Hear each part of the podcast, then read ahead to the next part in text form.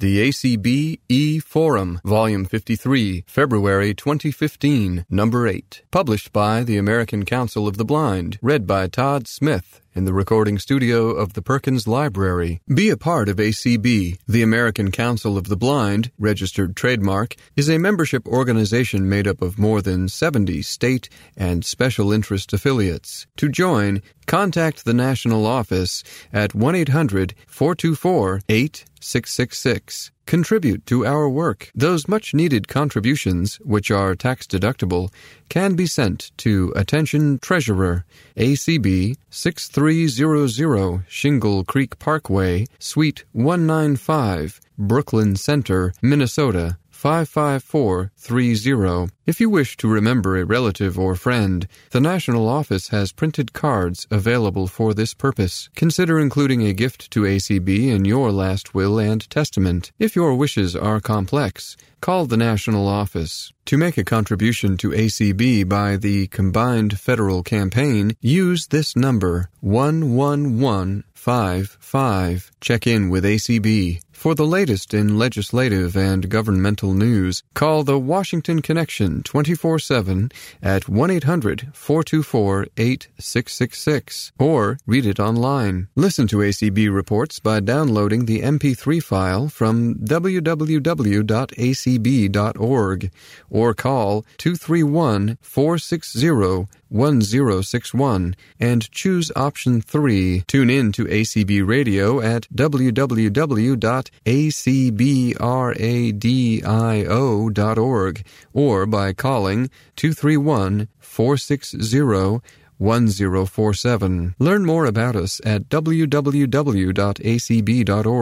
Follow us on Twitter at, at ACBNATIONAL or like us on Facebook at www.facebook.com slash A-M-E-R-I-C-A-N-C-O-U-N-C-I-L T H E B L I N D O F F I C I A L. Copyright 2015, American Council of the Blind, Melanie Brunson, Executive Director, Sharon Lovering, Editor, 2200 Wilson Boulevard, Suite 650, Arlington, Virginia 22201. Table of Contents, President's Message, Randolph Sheppard, a program providing opportunities by Kim Charlson. The Bureau of Engraving and Printing launches Phase 2 of Money Reader Distribution Program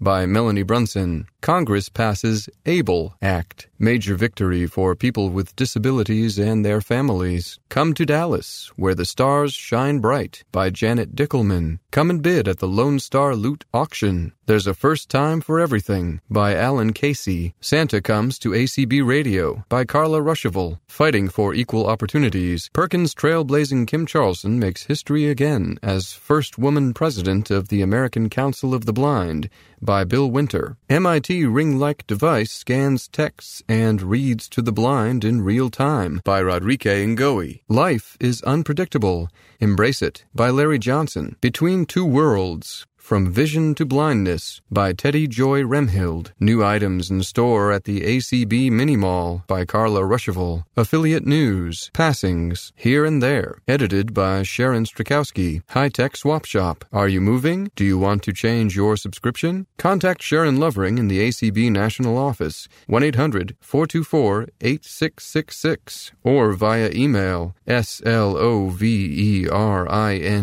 at acb.org. Give her the information, and she'll take care of the changes for you. ACB Radio has a new and improved website. Come see for yourself at www.acbradio.org. Got talent? Tell us about you. Email m-a-r-l-a-i-n-a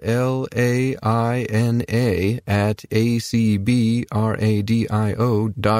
President's Message, Randolph Sheppard, a program providing opportunities, by Kim Charlson. How many of you recognize the phrase, blind businessmen and businesswomen building a better America? This is the powerful motto of RSVA, the Randolph Sheppard Vendors of America, one of ACB's largest special interest affiliates. RSVA is committed to improving economic opportunities for blind vendors by promoting participation in the Business Enterprise Program. RSVA works to expand opportunities, better working conditions, and actively negotiates more favorable merchandise pricing from suppliers for blind vendors. In many states, blind vendors have joined together to form state affiliates that carry out the objectives and programs of RSVA. RSVA supports advocacy efforts at the local level, helping individuals individual members needing assistance or legal support, and it works on legislation to expand and improve the programs in states like Louisiana, and with legislation currently pending in Oregon. As background, the Randolph Sheppard Act was enacted into law in 1936 and has been amended several times since, with the most significant amendments being passed in 1974. The intent and result of the legislation is the gainful employment of individuals who are blind through the operation of vending facilities facilities in federal, state, county,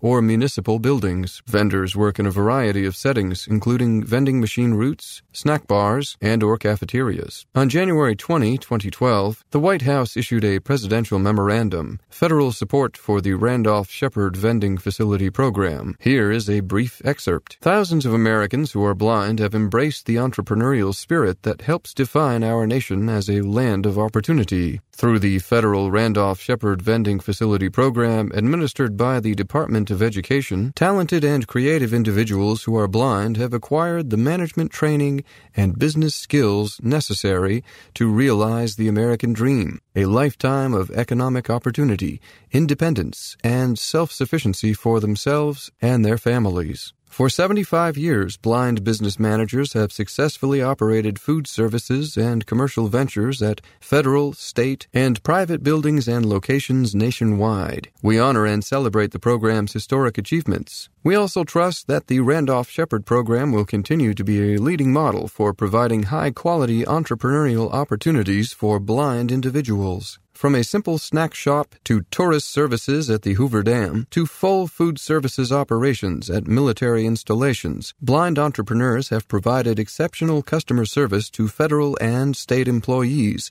the armed forces, and the general public. With proven ability, they have challenged preconceived notions about disability. The Randolph Sheppard Act created the vending facility program, requiring qualified blind individuals be given a priority to operate vending facilities on federal properties. This program is responsible today for providing entrepreneurial opportunities for over 2,500 individuals who are blind. In turn, these business managers have hired thousands of workers, many of whom are individuals with disabilities. Every American, including persons with disabilities, deserves the opportunity to succeed without limits, earn equal pay for equal jobs, and aspire to full time, career oriented employment. Continued support and cooperation are needed from executive departments, agencies, and offices, agencies, to extend the Randolph Sheppard priority to qualified blind managers through the state licensing agencies that implement the program. Therefore, I direct all agencies that have property management responsibilities to ensure that agency officials, when pursuing the establishment and operation of vending facilities, including cafeterias and military dining facilities, issue permits and contracts in compliance with the Randolph Sheppard program and consistent with existing regulations and law. I further direct the Secretary of Education, through the Commissioner of the Rehabilitation Services Administration, to submit a report to the President on agency's implementation of the Randolph Sheppard program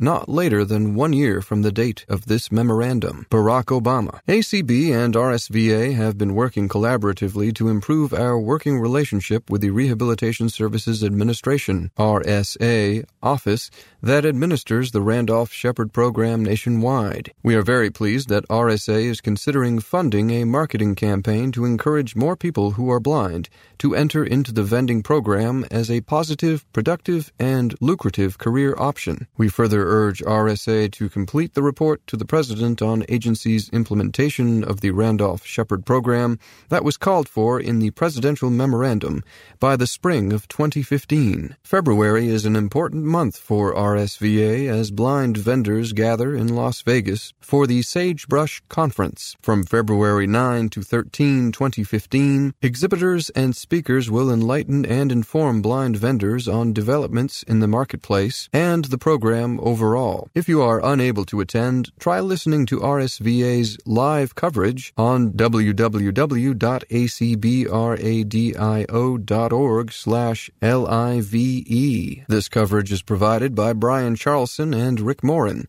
veteran ACB radio broadcasters. My congratulations to RSVA for a successful conference and to all of your programs and services to promote employment for men and women who are blind in this country. Keep up the good work. The Bureau of Engraving and Printing launches Phase 2 of Money Reader Distribution Program by Melanie Brunson. Beginning January 1, 2015, the U.S. government will make free money identifiers available to any citizen of the United States who cannot read regular print because of blindness or a visual impairment, and who completes a required application. The good news about this program is that eligibility is no longer limited to individuals who are current patrons of the National Library Service for the Blind and Physically Handicapped, NLS. Any citizen of the United States who meets the eligibility requirements related to reading can apply. It is unclear at the time of this writing whether non citizens who are legal residents of the U.S. are also eligible, but until we are advised otherwise, we urge anyone who falls into this category to apply. The disappointing news about this program concerns changes that the Bureau of Engraving and Printing, BEP, has made to the application process. In order to receive a currency reader under this program, individuals who are blind or have visual impairment that prevent them from reading regular print must complete an application that is in regular print. There are two ways to obtain a copy of the application. It is available from either of two websites www.moneyfactory.gov slash USCURREN C Y R E A D E R F O R M dot H T M L or www.loc.gov slash NLS slash OTHER slash C-U-R-R-E-N-C-Y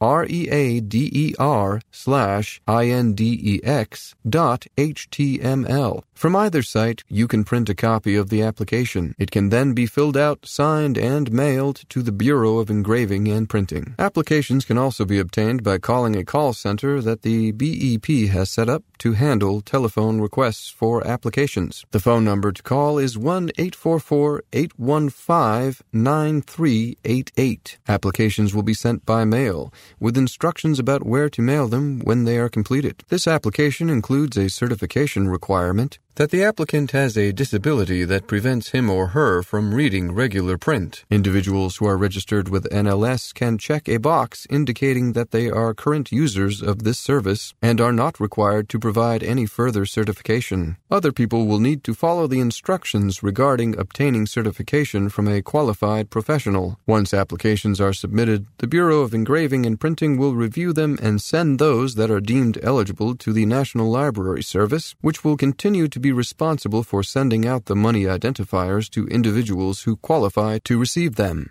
Finally, here's a bit of information for any of you who either already have or will receive a money identifier in the future. There have been reports that some people have received money identifiers that were defective. Anyone who receives a unit that does not work properly should contact the BEP call center at 1 815 9388. Please let us know if you have questions or comments about this program. We will continue to keep you informed of any further developments regarding the distribution of money identifiers identifiers, as well as the longer term goal of obtaining currency that is identifiable without the aid of such devices or other assistance. Congress passes ABLE Act, major victory for people with disabilities and their families. Editor's note this article comes to us from the National Disability Institute. On December 16, 2014, the United States Senate overwhelmingly passed the Achieving a Better Life Experience, ABLE, Act of 2014 by a vote of 76 to 16. First introduced in 2006, the ABLE Act will allow people with disabilities with an age of onset up to 26 years old and their families the opportunity to create a tax exempt savings account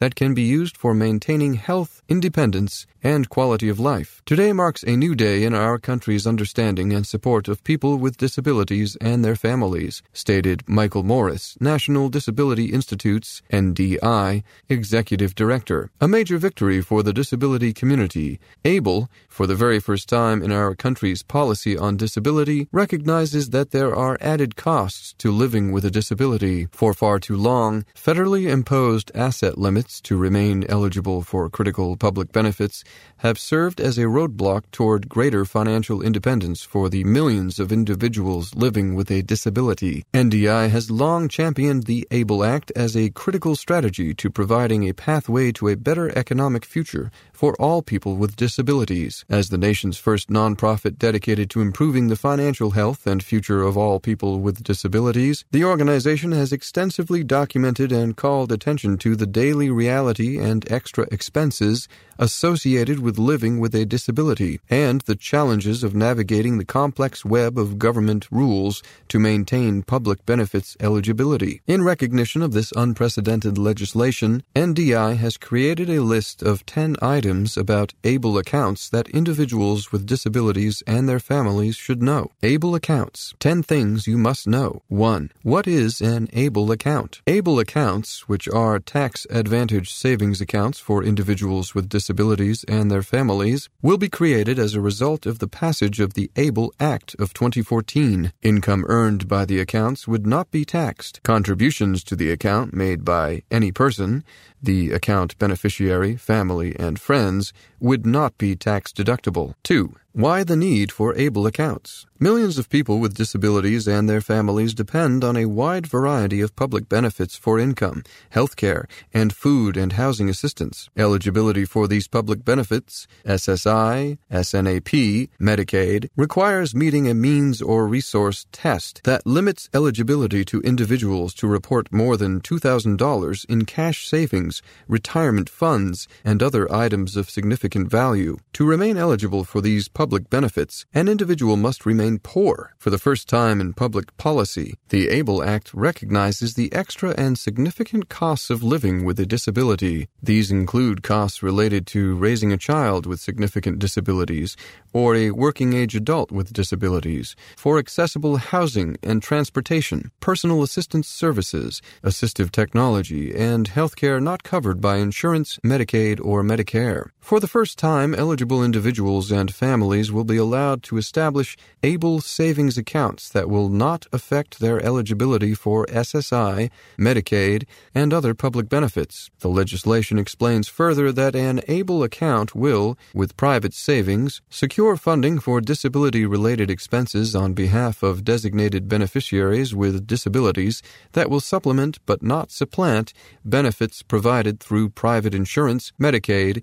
SSI, SSI, the beneficiary's employment, and other sources. 3. Am I eligible for an ABLE account? Passage of legislation is a result of a series of compromises. The final version of the ABLE Act limits eligibility to individuals with significant disabilities with an age of onset of disability before turning 26 years of age. If you meet this criterion and are also receiving benefits under SSI and or SSDI, you are automatically eligible to establish an ABLE account. If you are not a recipient of SSI and or SSDI but still meet the age of onset disability requirement, you would be eligible to open an ABLE account if you meet SSI criteria regarding significant functional limitations. The regulations to be written in 2015 by the Treasury Department will have to explain further the standard of proof and required medical documentation. You need not be under the age of 26 to be eligible for an ABLE account. You could be over the age of 26, but must have the documentation of disability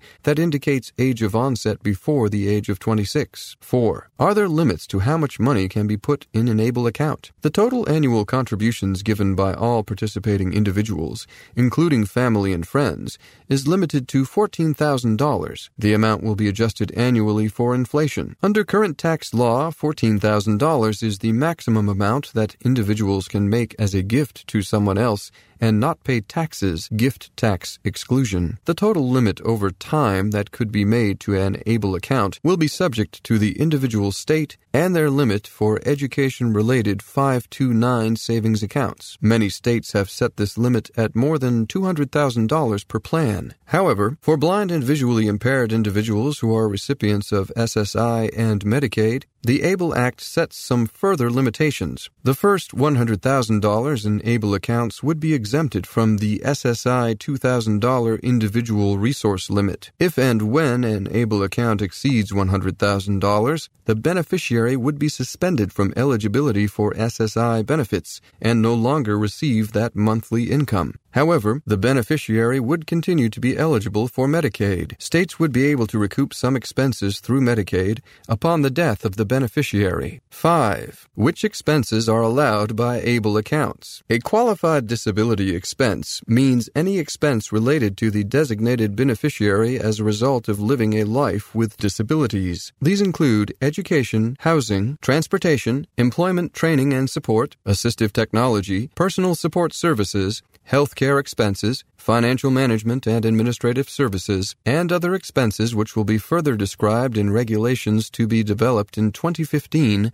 by the Treasury Department. 6. Where do I go to open an ABLE account? Each state is responsible for establishing and operating an ABLE program. If a state should choose not to establish its own program, the state may choose to contract with another state to offer eligible individuals the opportunity to open an ABLE account. After President Obama signs the ABLE Act, the Secretary of the Department of Treasury will begin to develop regulations that will guide the states in terms of A. The information required to be presented to open an ABLE account, B. The documentation needed to meet the requirements of ABLE account eligibility for a person with a disability, and C. The details of qualified disability expenses and the documentation that will be needed for tax reporting. No accounts can be established until the regulations are finalized following a public comment period on proposed rules for program implementation. States will begin to accept applications to establish ABLE accounts before the end of 2015. 7. Can I have more than one ABLE account? No. The ABLE Act limits the opportunity to one ABLE account per eligible individual. 8. Will states offer options to invest the savings contributed to an ABLE account?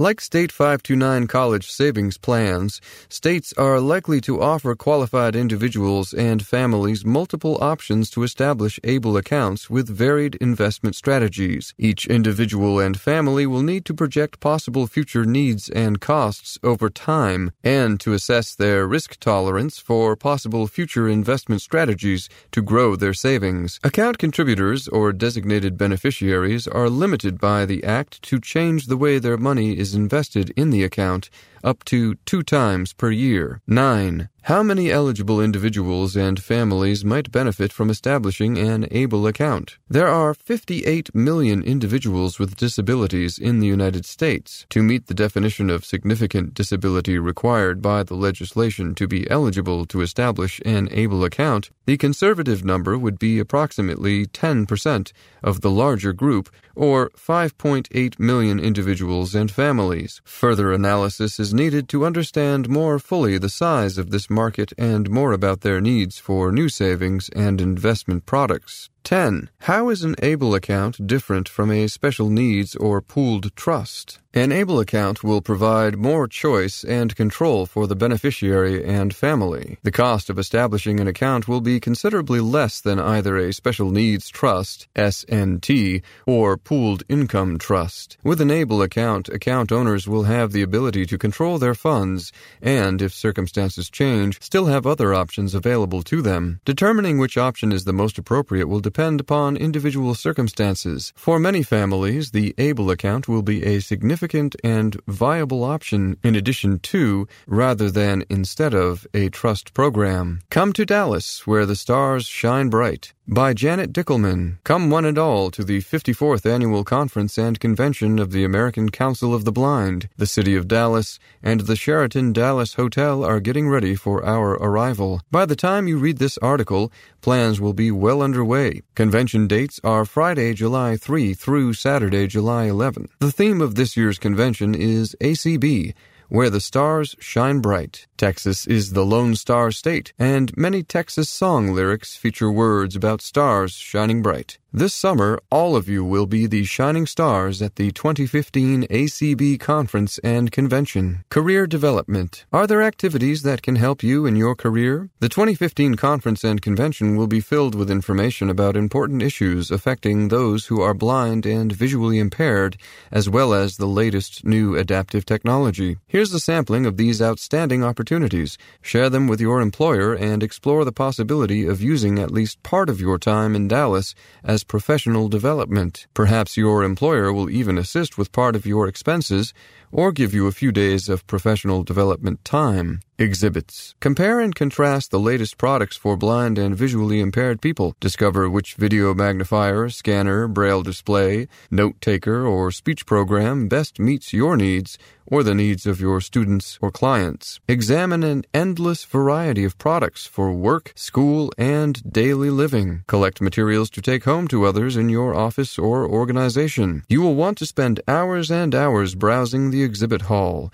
It opens on Saturday, July 4 at at 1 p.m. and closes on Wednesday, July 8 at 1 p.m. Workshops and focus groups. Every conference and convention features unique opportunities to learn new skills, tips, and techniques on a wide range of topics. Seminars on diabetes, employment issues, rehabilitation, transportation, and access to off the shelf technology are some examples. Get instruction and tips on items such as eye devices, screen readers, braille note takers, low vision products, and much more. Programs and discussions. Learn about audio description by attending ACB Movie Night. ACB General Sessions, Sunday evening, Monday through Thursday, 8:30 a.m. to noon and all day Friday, address education, rehabilitation, employment, access, health-related issues, and much more. The presentation by a talking book narrator and update on library services are always popular. There are many other opportunities for career development at the 2015 ACB Conference and Convention. Please come and join us. Scheduling events. When scheduling an event at the 2015 Conference and Convention, please keep the following times in mind. Breakfasts begin at 7 o'clock. Lunches begin at 12.15. There are five convention session times. Session 1, 1.15 to 2.30, is reserved for special interest affiliates. Sessions 2, 2.45 to 4 o'clock, and 3, 4.15 to 5.30, are open to special interest affiliates and ACB committees. Session 4, 5.45 to 7 o'clock, and 5, 7.15 to 8.30, are available to affiliates, committees, and others not affiliated with ACB. Anyone wishing to schedule programs or activities in Dallas, including activities outside the hotel, must submit information directly to me. To be listed on the pre-registration form, information should be submitted by March 29. For inclusion in the program, please send information by April 26. Make all arrangements related to conference and convention events, including reserving meeting rooms, ordering food or audio visual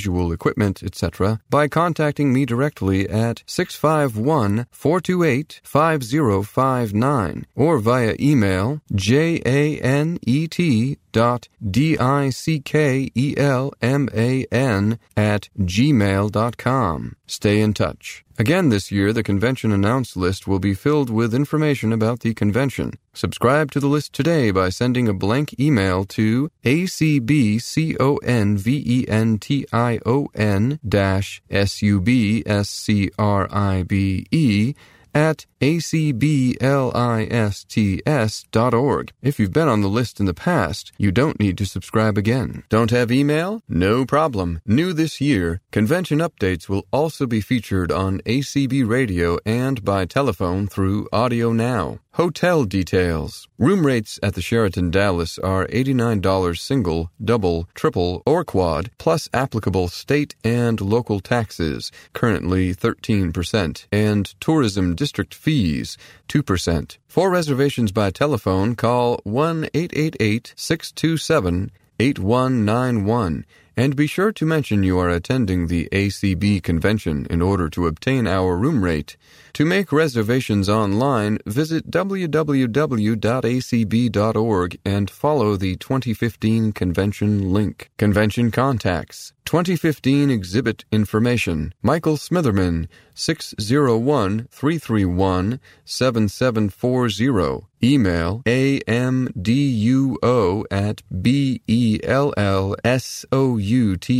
dot net. 2015 Advertising and Sponsorships. Margarine Beaman, 512-921-1625. Email oleo50 at hotmail dot com. For any other convention related questions, contact Janet Dickelman, Convention Chair, at 651 428 5059 or via email janet dot d-i-c-k-e-l-m-a-n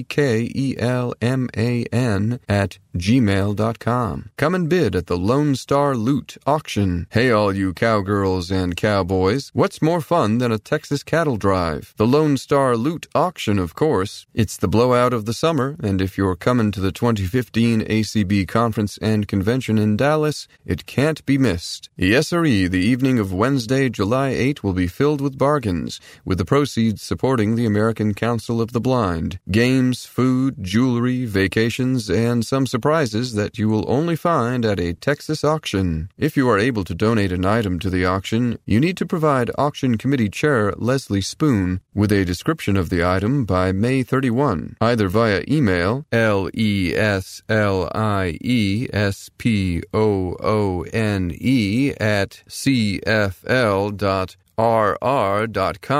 or by telephone 407 929 9837. You may ship the item to ACB Auction, Leslie Spoon, 3924 Lake Mirage Boulevard, Orlando, Florida 32817-1554, but the item must be received by May 31. Finally, unless a donor arranges to pay for shipping, the cost and responsibility for shipping items that cannot be carried home will be that of the winning bidder. For that reason, we would urge donors of items that may need to be shipped home, such as baskets, to consider packing them in a box or other manner that will either allow the item to be carried home or easily prepared for shipping. So, you cowpokes, remember that the biggest show in Dallas is going to be the Lone Star Loot Auction. There's a first time for everything. As old as history itself is the frequently quoted axiom, there's a first time for everything. The universe of examples is infinite, but there is one first time experience that is unique to ACB the Durward K. McDaniel First Timer Program. Two ACB members will be chosen to attend, for their first time,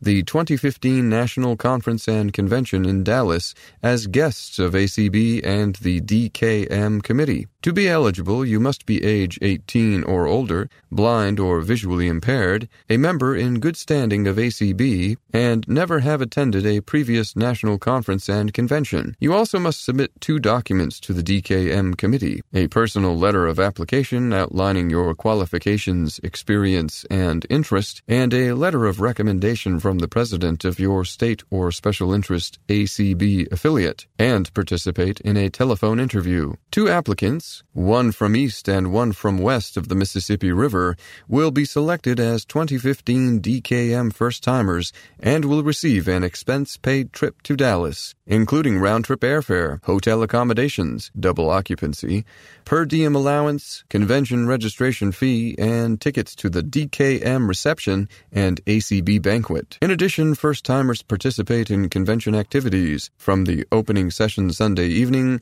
to the closing banquet Friday evening. The two first timers will join 2014 DKM first timers Carol McGee of West Virginia and Steve Fixtel of Washington as the newest members of the DKM family. Letters of application and recommendation must be received in the ACB National Office not later than April 1 and should be directed to Sharon Lovering, S L O V E R I N G, at acb.org. Questions should be directed to DKM Chair Alan Casey, M A H A T M A A C, at AOL.com, or 336 222 0201. The first time only happens once. Don't pass up your opportunity. Alan Casey. Santa Comes to ACB Radio by Carla Ruschival. ACB held its third annual holiday auction on Sunday, December 7, 2014, and the evening was filled with fun and surprises. But the biggest surprise was the outcome, far, far exceeding our expectations. Here's the story. The Holiday Auction Committee held its first meeting in late August. Brian Charlson and I were co-chairs. Patty Cox, Marlena Lieberg, Larry Turnbull, Paula Weiss, and Lori Sarf Minneapolis staff liaison,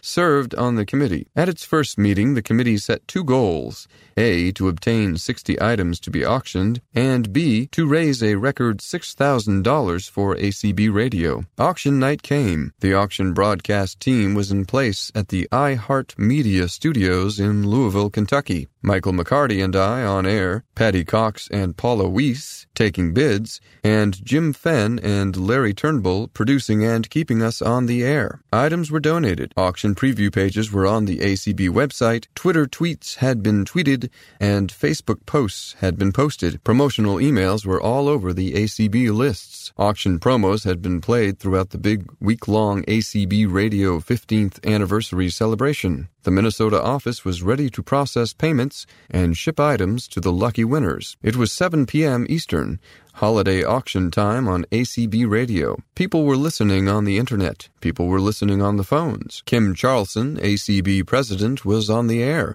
welcoming everyone to the big event. It was time to let the bidding begin. Things got off to a slow start. At 7:30, Michael and I really weren't sure about reaching that $6,000 goal. But then up came item 11, the old-time radio package donated by Bill Sparks from Indianapolis. When a $1,000 bid came in on that item, the highest bid we had ever received in a holiday auction, I thought the item would sell. But was I wrong? The bidders didn't even pause for breath. Phone calls kept coming, and a few minutes later the item sold to Marcia Dresser for $2,500. We knew then we would make our goal, but we still had no idea what was in store for ACB radio that night. Four hours later, we went off the air. The bidding was over. Every item had sold. As we walked down the hall from the studio to catch our rides home, Jim Fenn asked me if I was pleased with the auction. He guessed that we had raised between seven and eight thousand dollars. At midnight, sitting at my kitchen table, my husband Adam and I were totaling the successful bids. Shortly after 12:30 a.m., we called Brian and Kim Charlson, and we all shared in the excitement of an unbelievable record-breaking evening. And now for the total. Thanks to all of our fabulous donors and bidders, the 2014 ACB Radio Holiday Auction raised $11,155, nearly double our original goal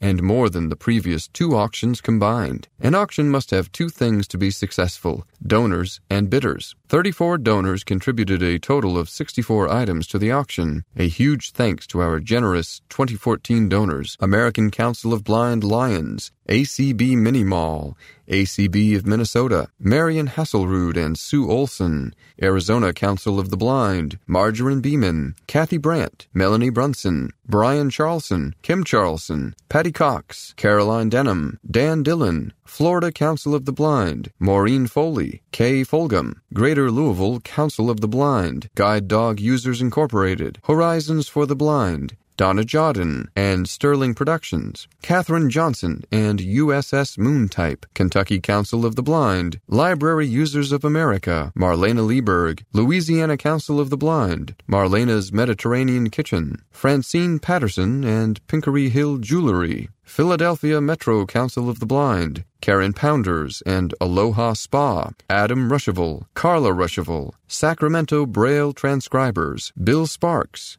Tammy Sue Silver Belts and Jewelry, and Washington Council of the Blind. Many, many generous people from across the United States and Canada bid throughout the evening. 48 extremely generous folks won items in the 2014 auction. Those winners were Bob Acosta, Ruth Ann Acosta, Sue Amateur, Bill Bessler, Eugene Batke, Natalie Byers, Melanie Brunson, Karen Campbell, Jason Castengay, Brian Charlson, Kim Charlson, Thomas Cummings, Debbie Dethridge, Agnes Dutil, Dan Dillon, Marcia Dresser, Brent Ford, Carrie Ford, Katie Frederick, Mary Ellen Frost, John Glass, Mary Heroyan, Nona Heroyan, Marion Hasselrud, George Holliday, Connie Giacomini, Cecilia Lee, Laura Leggett, Marlena Lieberg, Jean Mann, Kevin Manis, John McCann, Michelle Miller, Oral Miller, Trina Muncie, Teddy Joy Remhild, Darla Rogers, Amy Rule, Helen Scarpenzos, Melvin Smith, Dan Spoon, Phyllis Stevens, Ellen Telker, Jeff Tom, Leslie Tom, Gary Wood, Marcia Yale, and Vita Zavoli. The outpouring of support for ACB and ACB Radio through the 2014 holiday auction was indeed amazing, and we thank each and every one of you who donated items, listened to the broadcast, placed bids, and bought items. The ACB Radio Holiday Auction Committee is looking forward to the 2015 extravaganza, and we hope you are too. Fighting for equal opportunities, Perkins trailblazing Kim Charlson makes history again as first woman president of the American Council of the Blind by Bill Winter, reprinted with permission from the fall 2014 issue of Perkins Perspectives. When Kim Charlson was elected as the American Council of the Blind's first woman president, she thought back to the lifetime of advocacy that led to that historic day. One memory stood out. It's something that happened in a sandbox when she was just five years old. She was playing with her friends and growing increasingly annoyed about the cigarette butts and other debris that littered the area. A typical five year old might have simply found another place to play. Not Charlson. She organized a protest. The sandbox was dirty, and we didn't like it anymore, Charlson recalled. So I said, Let's all go to the school principal. I organized all the kids, and we walked in en masse. I was the spokesperson, and I said we had come to talk to him about cleaning up the sandbox. The principal said they would take care of it, and they did, she said. So that was my first advocacy, but certainly not her last. In July 2013, Charlson, the director of the Perkins Library, was elected to lead the American Council of the Blind, one of the largest blindness advocacy organizations in the United States. The ACB has more than 70 affiliate organizations around the country. It engages in legislative lobbying and public awareness campaigns to improve the quality of life for people who are visually impaired. We address issues like employment, access to technology, transportation, education, all those different parts of our society, Charlson said. We're trying to make them accessible so people who are blind and visually impaired can reach their potential. It's a cause that has motivated her for most of her life. Charlson was born with vision, but started losing it at age 11 from complications of glaucoma. By her 20s, she was completely blind. She responded by becoming active in blindness advocacy. In college, she founded a statewide group for blind students. At age 23, she became the youngest president of the ACB's Oregon State affiliate. Around the same time, Charlson discovered her other passion, accessible libraries. She took a job at the Braille and Talking Book Library in Oregon and later earned a master's degree in library science. Traditionally, library science has been a very print oriented field because you're dealing with cards in a card catalog, books, magazines. Everything was print, she said. I just happened to go into it at the beginning of the transition away from papers to computers. Degree in hand, she moved across the country to Massachusetts and took her current position at the Perkins Library. As director, she oversees a broad range of accessible library services, including supplying braille and audiobooks to 27,000 people who are blind or have another reading disability. Charlson also threw herself into advocacy again. She became a key player in the campaign to make ATMs and currency accessible to people people with visual impairments, and lobbied Hollywood to provide audio descriptions for television shows and movies. She remained active in the American Council of the Blind, becoming president of its Bay State Council of the Blind affiliate, and then vice president of the national organization. Then, as now, she does her work with a variety of accessibility tools, including her guide dog, her braille note taker, her iPhone, and her computer that translates text into speech. There are just so many great adaptive products, techniques, and strategies technologies to make the life of a person who's blind very independent, she said. Her unanimous election in 2013 as ACB's first woman president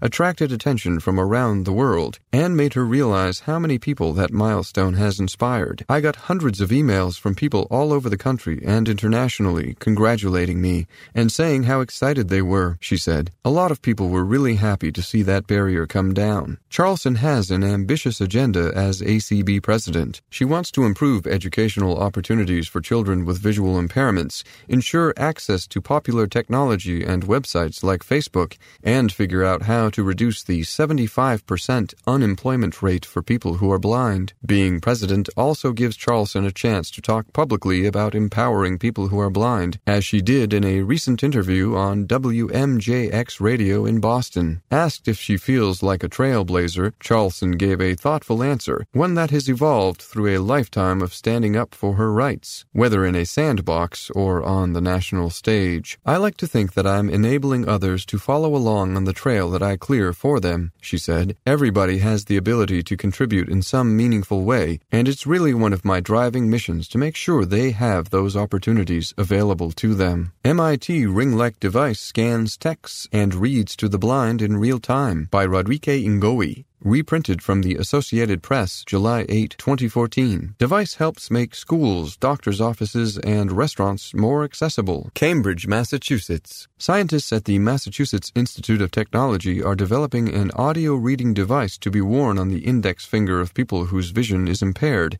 giving them affordable and immediate access to printed words. The so called finger reader, a prototype produced by a 3D printer, fits like a ring on the user's finger, equipped with a small camera that that scans text. A synthesized voice reads words aloud, quickly translating books, restaurant menus, and other needed materials for daily living, especially away from home or office. Reading is as easy as pointing the finger at text. Special software tracks the finger movement, identifies words, and processes the information. The device has vibration motors that alert readers when they stray from the script, said Roy Shilkrot, who is developing the device at the MIT Media Lab. Reading medical forms. For Jerry Berrier, 62, who was born blind, the promise of the finger reader is its portability and offer of real time functionality at school, a doctor's office, and restaurants. When I go to the doctor's office, there may be forms that I want to read before I sign them, Berrier said. He said there are other optical character recognition devices on the market for those with vision impairments,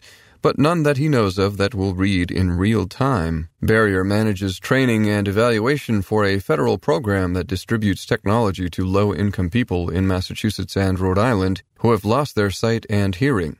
He works from the Perkins School for the Blind in Watertown, Massachusetts. Everywhere we go, for folks who are sighted, there are things that inform us about the products that we are about to interact with. I want to be able to interact with those same products regardless of how I have to do it, Berrier said. Pattie Maes, an MIT professor who founded and leads the Fluid Interfaces Research Group developing the prototype, says the finger reader is like reading with the tip of your finger, and it's a lot more flexible, a lot more immediate than any solution that they have right now. Developing the gizmo has taken three years of software coding, experimenting with various designs, and working on feedback from a test group of visually impaired people. Much work remains before it is ready for the market, Shilkrot said, including making it work on cell phones. Shilkrot said developers believe they will be able to affordably market the finger reader, but he could not yet estimate a price. The potential market includes some of the 11.2 million people in the United States with vision impairment, according to U.S. Census Bureau estimates. Access to text not available in Braille. Current technology used in homes and offices offers cumbersome scanners that must process the desired script before it can be read aloud by character recognition software installed on a computer or smartphone, Shilkrot said. The finger reader would not replace Braille, the system of raised dots that form words, in interpreted by touch. Instead, Shilkrot said, the new device would enable users to access a vast number of books and other materials that are not currently available in Braille. Developers had to overcome unusual challenges to help people with visual impairments move their reading fingers along a straight line of printed text that they could not see. Users also had to be alerted at the beginning and end of the reading material. Their solutions? Audio cues in the software that processes information from the finger reader and vibration motors in the ring. The finger reader can read papers, books, magazines, newspapers, computer screens, and other devices,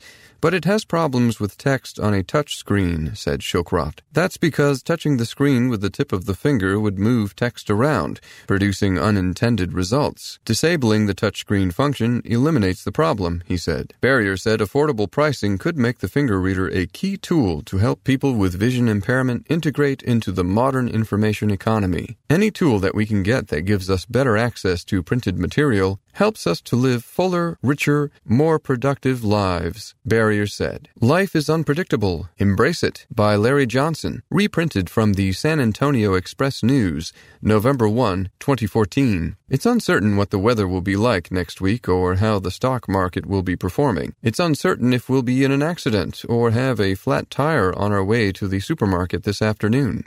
It's uncertain who the new neighbors will be moving in across the street. It's uncertain if gasoline prices will remain low through Christmas. It's uncertain if there will be more victims of the Ebola virus in the U.S. It's uncertain if I will get the flu this fall or if my prostate cancer will return. It's uncertain how long we're going to live, and just as uncertain about how we're going to die. Uncertainty is everywhere, all around us, and it makes us feel anxious, worried, and afraid. I went to the dentist recently to have a tooth pulled. It was something I had been putting off for a year and a half. It was an upper front tooth, and I was anxious about how I was going to look and sound without it. I had knocked it loose one day bending over in my bathroom. Thinking that perhaps I could heal it, I took calcium tablets every day for a year. Finally, I came to accept that it needed to come out.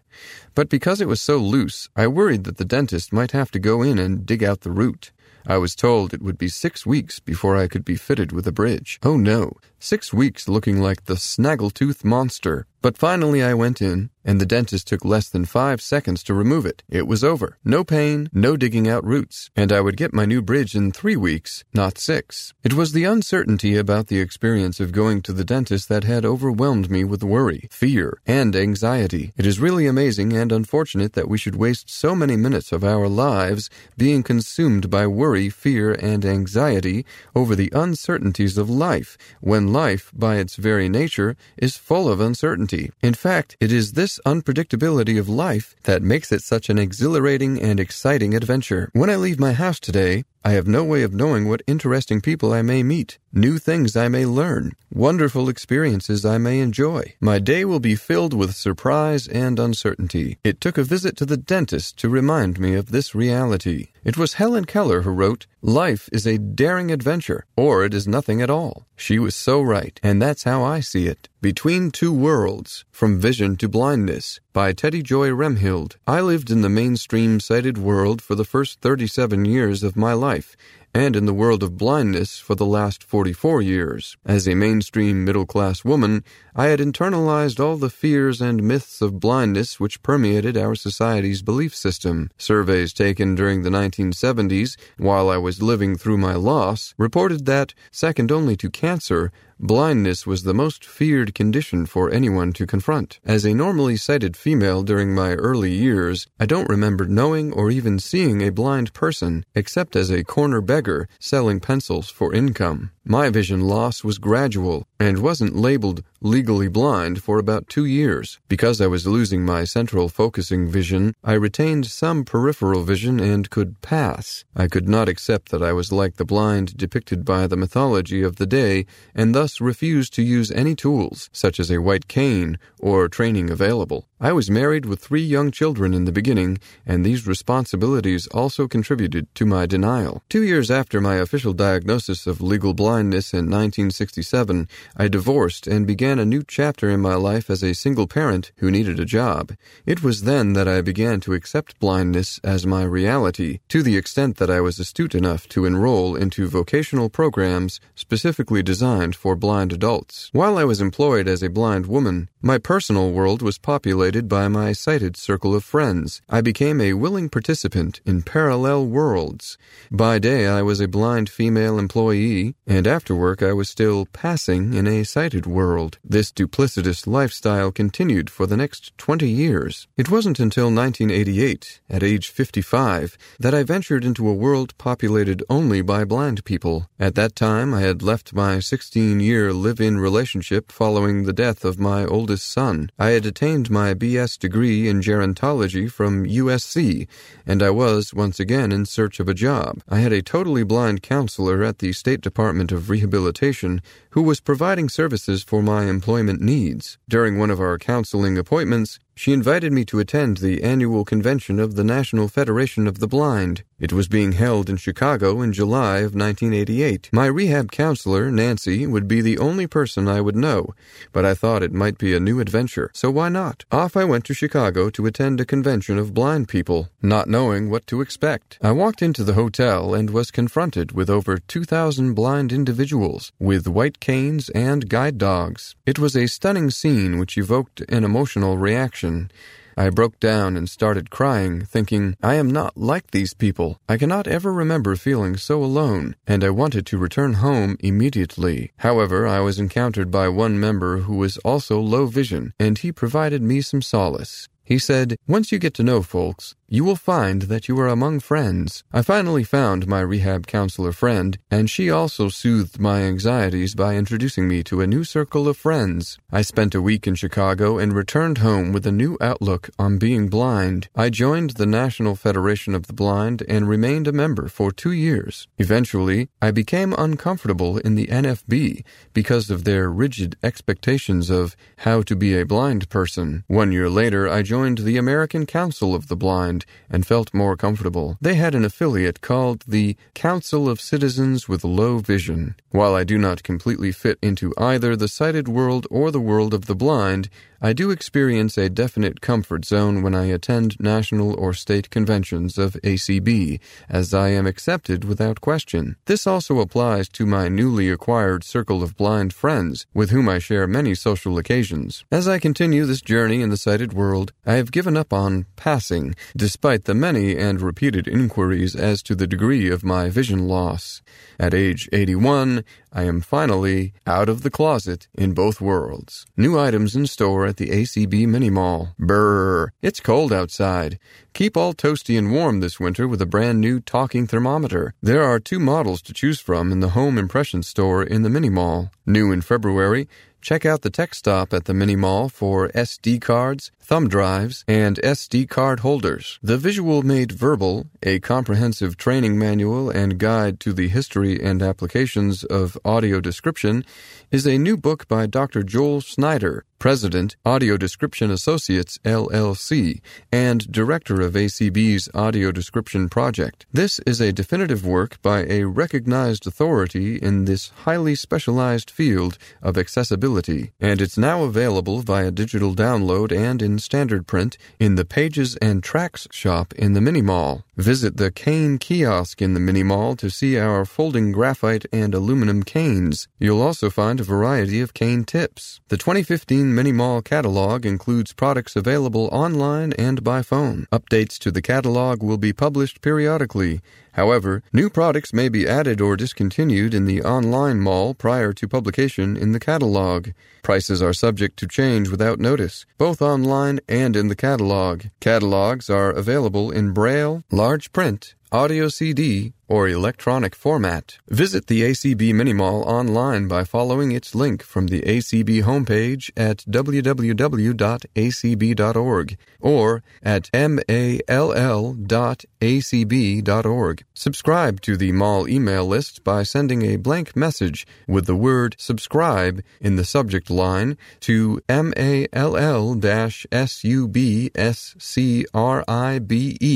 at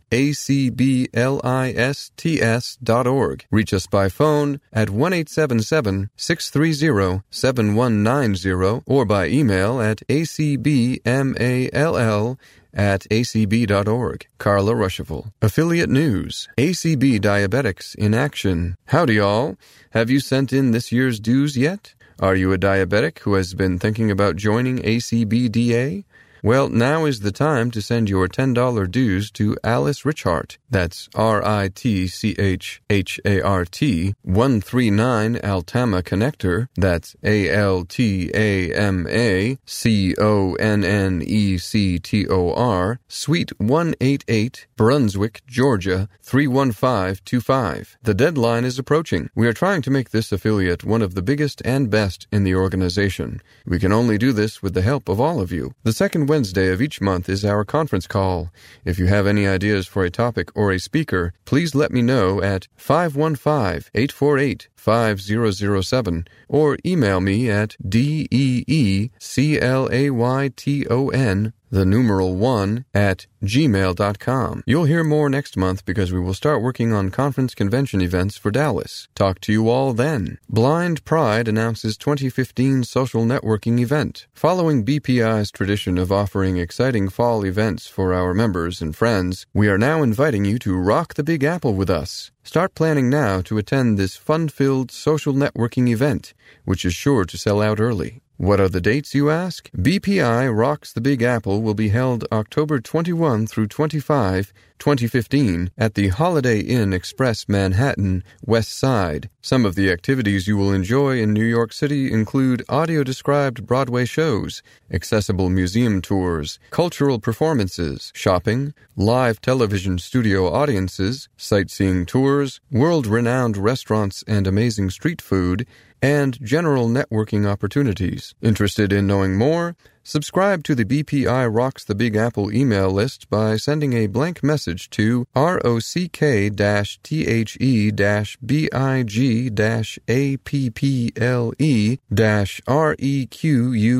request at B L I N D L G B T P R I D E dot org. By subscribing, you will get up to the minute information on developing plans, activities, hotel and travel arrangements, and much more. For additional inquiries or for questions on how to subscribe, send an email to bpi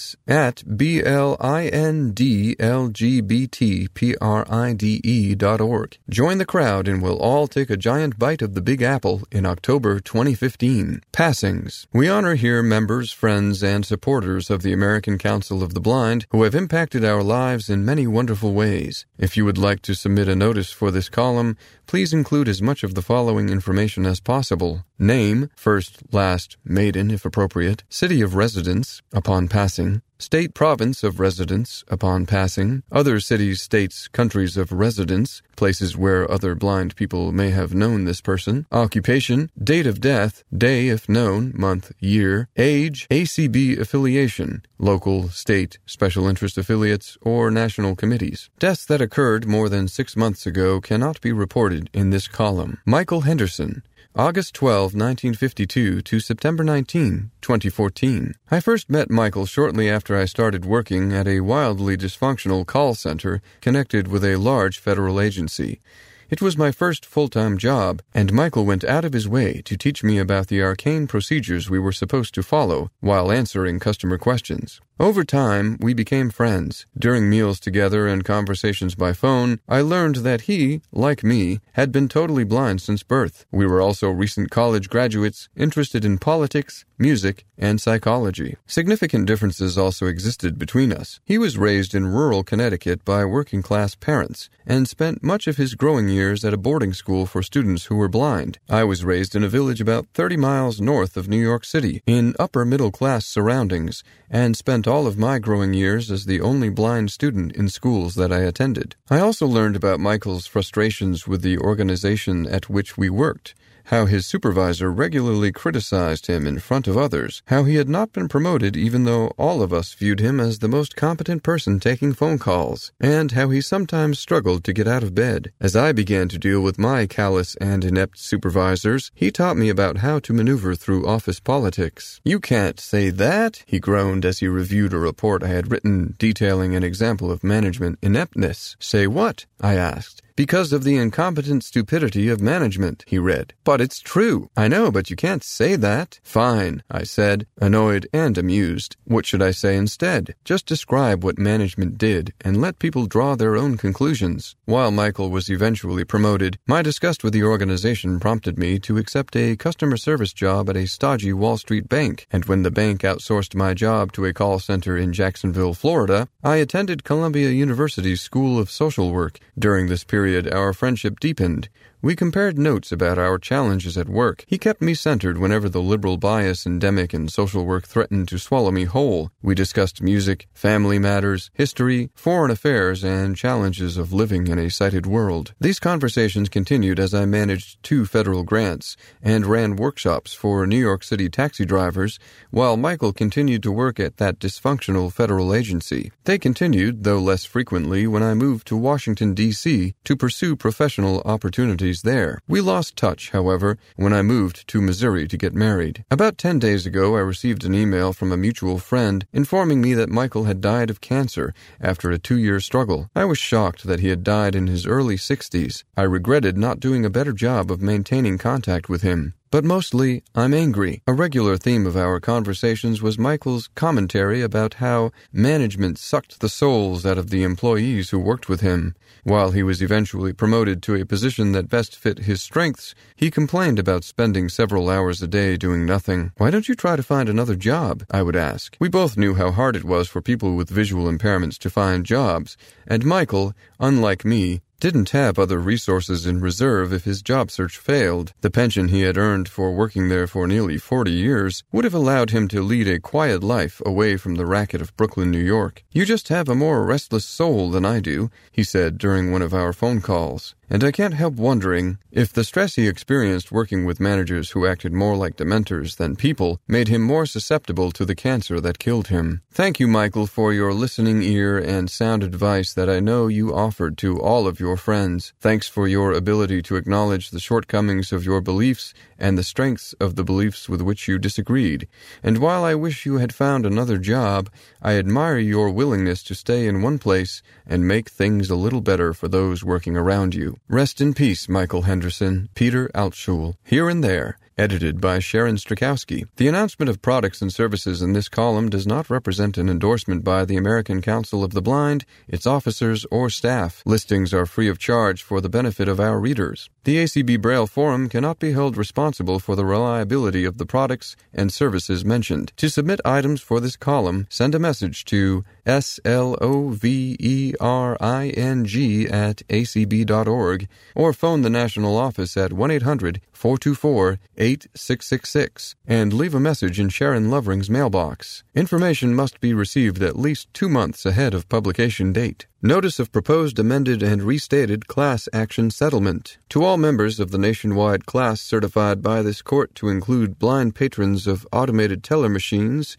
ATMs, owned or operated by either Cardtronics Inc. or Cardtronics USA Inc. On December 4, 2007, this court granted final approval of a class action settlement agreement, settlement agreement, entered into between plaintiffs, the Commonwealth of Massachusetts, the National Federation of the Blind, NFB, and several individual blind persons, and defendants, Cardtronics Inc. and Cardtronics USA Inc., collectively Cardtronics, concerning, among other things, the accessibility of ATMs owned or operated by Cardtronics to blind patrons under the American with Disabilities Act, ADA, and Massachusetts state law. The class certified by the court consists of patrons of ATMs owned or operated by Cardtronics who have total blindness or central vision acuity not to exceed 2200 in the better eye with corrective lenses as measured by the Snellen test, or visual acuity greater than 2200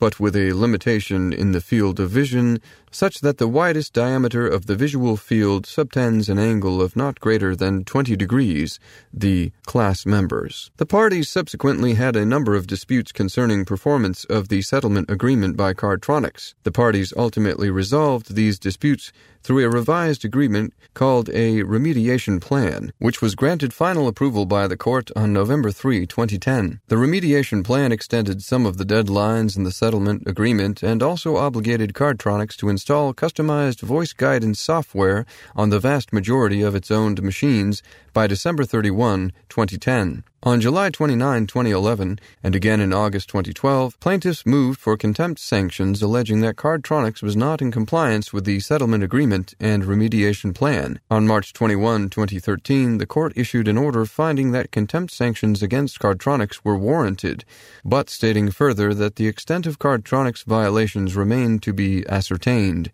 After extensive negotiations and with the assistance of a court appointed special master, the parties have now entered into an amended and restated class action settlement agreement, amended agreement, to resolve all remaining disputes concerning Cardtronics' alleged non-compliance with the settlement agreement and remediation plan. This amended agreement is subject to approval by this court. The parties believe that the amended agreement will give the members of the class even greater access to Cardtronics' expanding nationwide fleet of ATMs.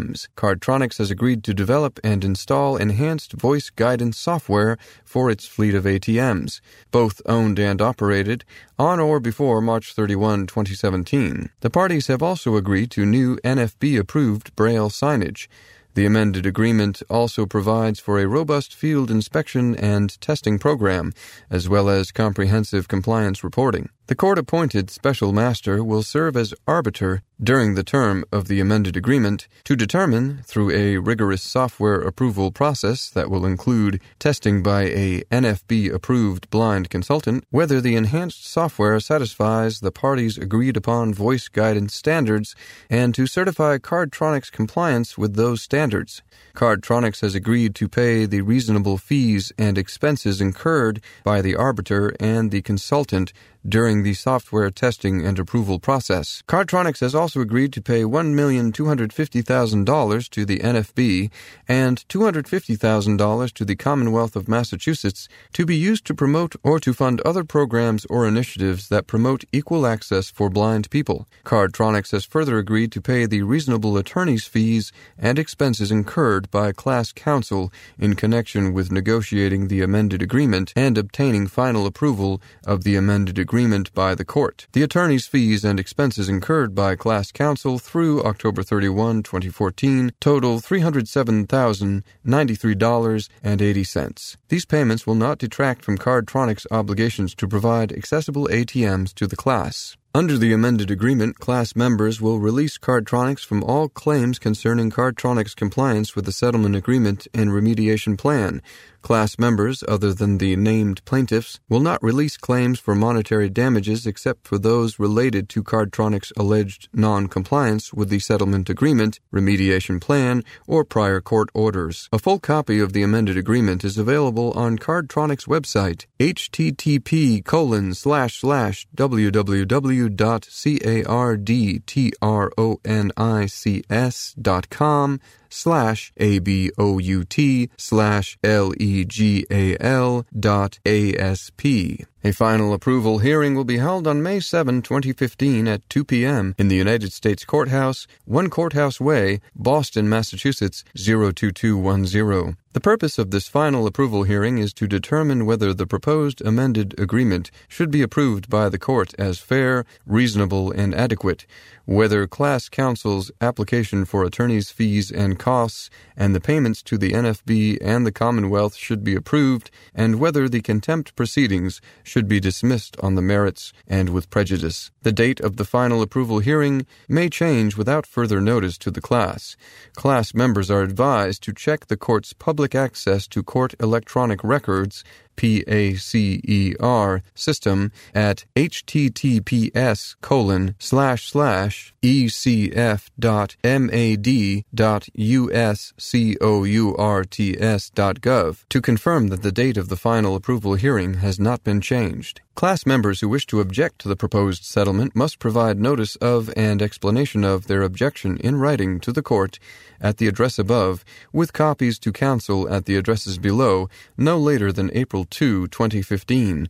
Only class members filing timely objections may request to present their objections at the final approval hearing. Office of the Massachusetts Attorney General, attention G E N E V I E V E N A D E A U, Esquire. Genevieve Nadeau, Esquire. Assistant Attorney General, Civil Rights Division, 1 Ashburton Place. Ashburton is spelled A S H B U R T O N. Boston, Massachusetts 02108. Phone 617-727-2200. Email G-E-N-E-V-I-E-V-E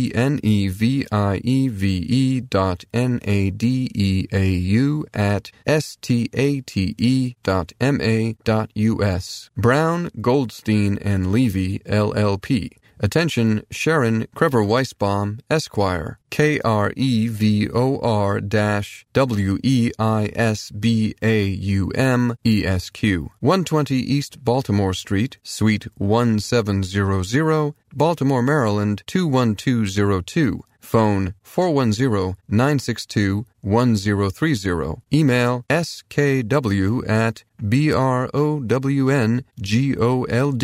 dot com. Cooley LLP. That's C O O L E Y. Attention Douglas P. Lobel, Esquire. That's L O B E L. 1 Freedom Square, Reston Town Center, 11951 Freedom Drive, Reston, Virginia, 20190. Phone 703 720 7000. Email dlobel at cooley dot com. For more information, visit www.cardtronics.com slash A-B-O-U-T slash L-E-G-A-L dot A-S-P or contact counsel for plaintiffs, Office of the Attorney General of the Commonwealth of Massachusetts, 617-727-2200, www.mass.gov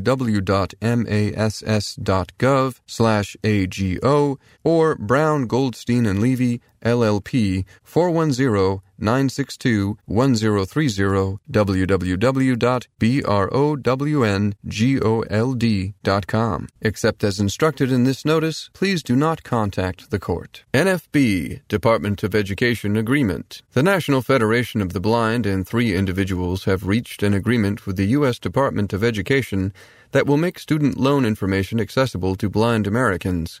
The agreement commits the Department of Education and the student loan servicers with which it contracts to make websites, forms, and documents related to the department's direct loan program equally accessible to blind applicants and borrowers. Requirements include providing documents in alternative formats, such as Braille and large print, and allowing blind people to fill out and electronically sign and submit accessible versions of student loan applications and forms. The complainants were represented in this matter by Arlene B. Mayerson and Larissa Cummings of the Disability Rights Education and Defense Fund, DREDF, and Daniel F. Goldstein and Jessica P. Weber of the Baltimore firm Brown Goldstein and Levy, LLP. Independence 101 Summer Program. Blind Industries and Services of Maryland, BISM, offers Independence 101, a three week comprehensive life skills program that focuses on building competence and independence. This program is open to all blind and low vision middle school students, grades 5 through 8, nationwide. Like most summer camps, students participate in a wide array of social and recreational activities. Independence 101 participants will build a peer support network with other blind middle school students. Students will receive instruction in a small classroom setting in Braille, technology, cane travel, and independent living. Blind instructors and mentors reside with students on a college campus in the Baltimore area, and students assist with daily household needs. Confidence building activities may include visits to the mall and movies, rock climbing, sports activities, trips to amusement parks, visiting points of interest in Baltimore, taking a train to Washington, D.C., and more. This program runs from July 18, 2015 to August 8, 2015. The deadline to apply is April 25, 2015. For more information or to apply, visit www.bism.org slash youth. If you have questions, contact Sarah Babler or Melissa Lomax at 410-737-2642. Camp Siloam 2015. Camp Siloam 2015 for blind adults will take place in New Caney, Texas from May 16 to 23. Camp Siloam is a Bible camp sponsored by the Gospel Association for the Blind in Bunnell, Florida. There is a registration fee of $25 for all campers. First time campers will have their transportation costs covered, as well as the week of camp. There will be plenty of good food as well as great activities during the week, including swimming, hay rides, a field trip, and gospel films, to name just a few. The 2015 theme is A Heart for Missions.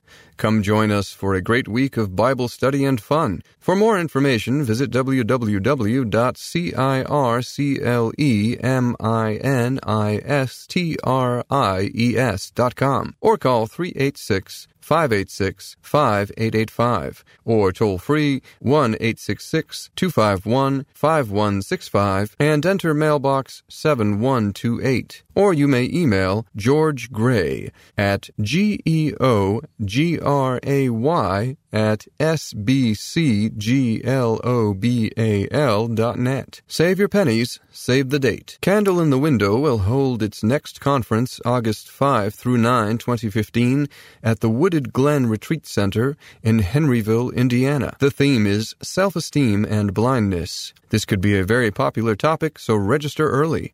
If you have questions, contact either Kathy Joyfulrenegade, J O Y F U L R E N E G A D E, at gmail.com, phone 502 759 1288, Patrick Votta, P V O T T A, at verizon.net, phone 718 797 2475, or Becky Barnes Davidson at BECKYB1120 at gmail.com, phone 914-393-6613. Tiptoe Video Winners. The Ramah Camping Movement and the Ruderman Family Foundation recently announced the winners of Tiptoe, the Inclusion Project Through Our Eyes, an inclusion-themed video contest for participants from all Jewish camps. The Ruderman Family Foundation will award a cash prize to the top three winners and make donations to the inclusion program at the winners' camps. Winners are First place, $1,000. Simone Rotman, Oakland, California, $1,750 donation to Ramah, California. Second place, $500. Jenna Freeman, Los Angeles, California, $1,000 donation to Ramah, California. Third place, $250. David Sharif, Los Angeles, California, $500 donation to Camp JRF. The top 10 videos, the three winners, and seven honorable mentions can be viewed at www.tiptoe2014.org slash C-O-N-T-E-S-T W-I-N-N-E-R-S slash or by searching social media for hashtag TIPTOE2014. Free UEB transition course for professionals. The Hadley School for the Blind is offering a Transitioning to Unified English Braille course for professionals beginning in January 2015. The course will be available in print and Braille. An online version is being developed. Thanks to the American Printing House for the Blind, this professional course will be tuition free through the end of 2015. The six lesson course provides a structured approach to learning the difference between English Braille American Edition EBAE, and Unified English Braille, UEB. Prerequisites include strong contracted reading and writing skills in EBAE or SEB, Standard English Braille. Transitioning to Unified English Braille will also be offered to students in Hadley's Adult Continuing Education High School program and Family Education program, free of charge, on an ongoing basis. If you're interested in participating in this course, contact Hadley's Student Services at 1 800 526 9909 or via email student underscore s-e-r-v-i-c-e-s at h-a-d-l-e-y dot edu or visit www.hadley dot edu slash ueb. New Hall of Fame member. The late Michael T. Collins was recently inducted into the Hall of Fame for Leaders and Legends of the blindness field in Louisville, Kentucky. Collins, who passed away in 2008, led education programs for children who are deaf-blind at Perkins School for the Blind for 30 years, including the supervision of Perkins' renowned deaf-blind program. Most notably, he launched Hilton Perkins International to expand deaf-blind education in the developing world. Under his leadership, the program grew from serving a few hundred students to reaching tens of thousands of children, families, and educators in 67 countries. He traveled the world championing education and government policy policies to improve opportunities for children who are deaf-blind and blind with additional disabilities. In addition to his work with Perkins, Collins also led Deafblind International, served on the board of the International Council for Education of People with Visual Impairment, and founded the National Coalition on Deafblindness. He received the Distinguished Perkins Annie Sullivan Award, Deafblind International's Lifetime Achievement Award, and their Distinguished Service Award. Collins studied theology at St. John's Seminary in Boston and received a master's degree in special education from Boston College. Touchscreens made easy with Guide 9. Dolphin Guide 9 is now available from EVAS. What is Guide? It's an all in one software suite with more than 20 programs, and it has a built in screen reader and a screen magnifier too. Learn more by visiting www.guide-evas.com. It will tell you what's new in Guide 9, lets you have a free 30 day trial, and offers videos teaching you about Guide 2. If you already have a current Guide software maintenance agreement, you will get Guide 9 at no extra charge. If you have questions, contact EVAS at 1 800 872 3827 or email the company contact at evas.com. Free hymnal. Do you need a copy of the Presbyterian hymnal, hymns, psalms, and spiritual songs?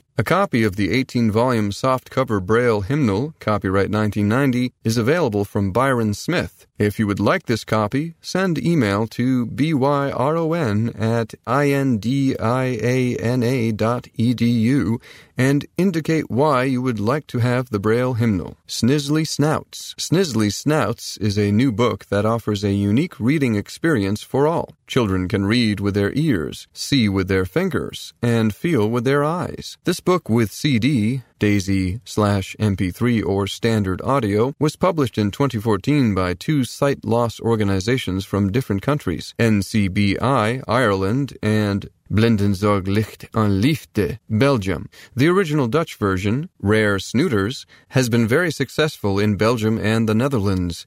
It has received several awards, including a prestigious White Raven Special Mention from the International Youth Library, Munich. The book engages several different senses through tactile pictures, vivid contrasting colors, clear lettering, braille, and audio. Children can share their experiences and discover each other's way of seeing. The braille alphabet has also been included. It can be learned by sight or by touch so that all readers can decode the hidden messages in the book. The audio CD contains the poems and a verbal description of the whole book, but it also serves as a true GPS for the fingers, cleverly guiding listeners to explore the pictures. In this way, all children learn playfully to broaden their experience of life.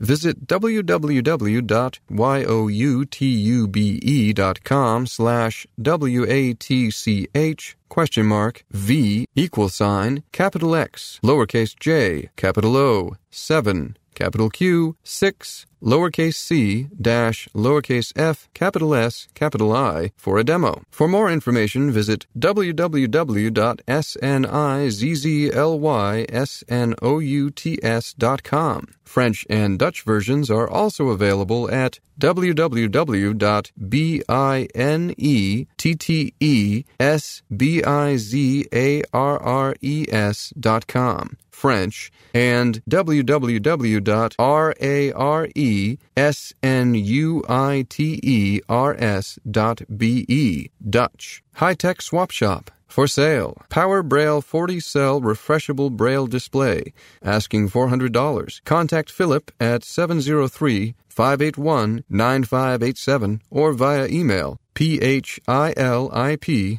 A S H L E Y 2006 at hotmail.com. For sale. Perkins Brailler in fair condition. Carriage advance is slow. Asking $100 or best offer. Contact Morgan Siquiera at 585 624 5462. For sale, Olympus DS50 digital recorder with many accessories. Asking $80. Money orders only. Contact Johnny at 803 327 9113. For sale, Hims Braille Sense U2 in excellent condition. It has the Perkins style keyboard and a 32 cell display. I have everything that originally came with it. Asking $3,500. I accept PayPal. For more information on the device, visit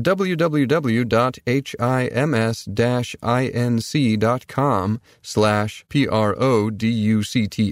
slash B-R-A-I-L-L-E dash S-E-N-S-E dash U the number 2, slash. If you have any questions, contact k Malmquist at 314 282 7047 or email her kay dot m-a-l-m-q-u-i-s-t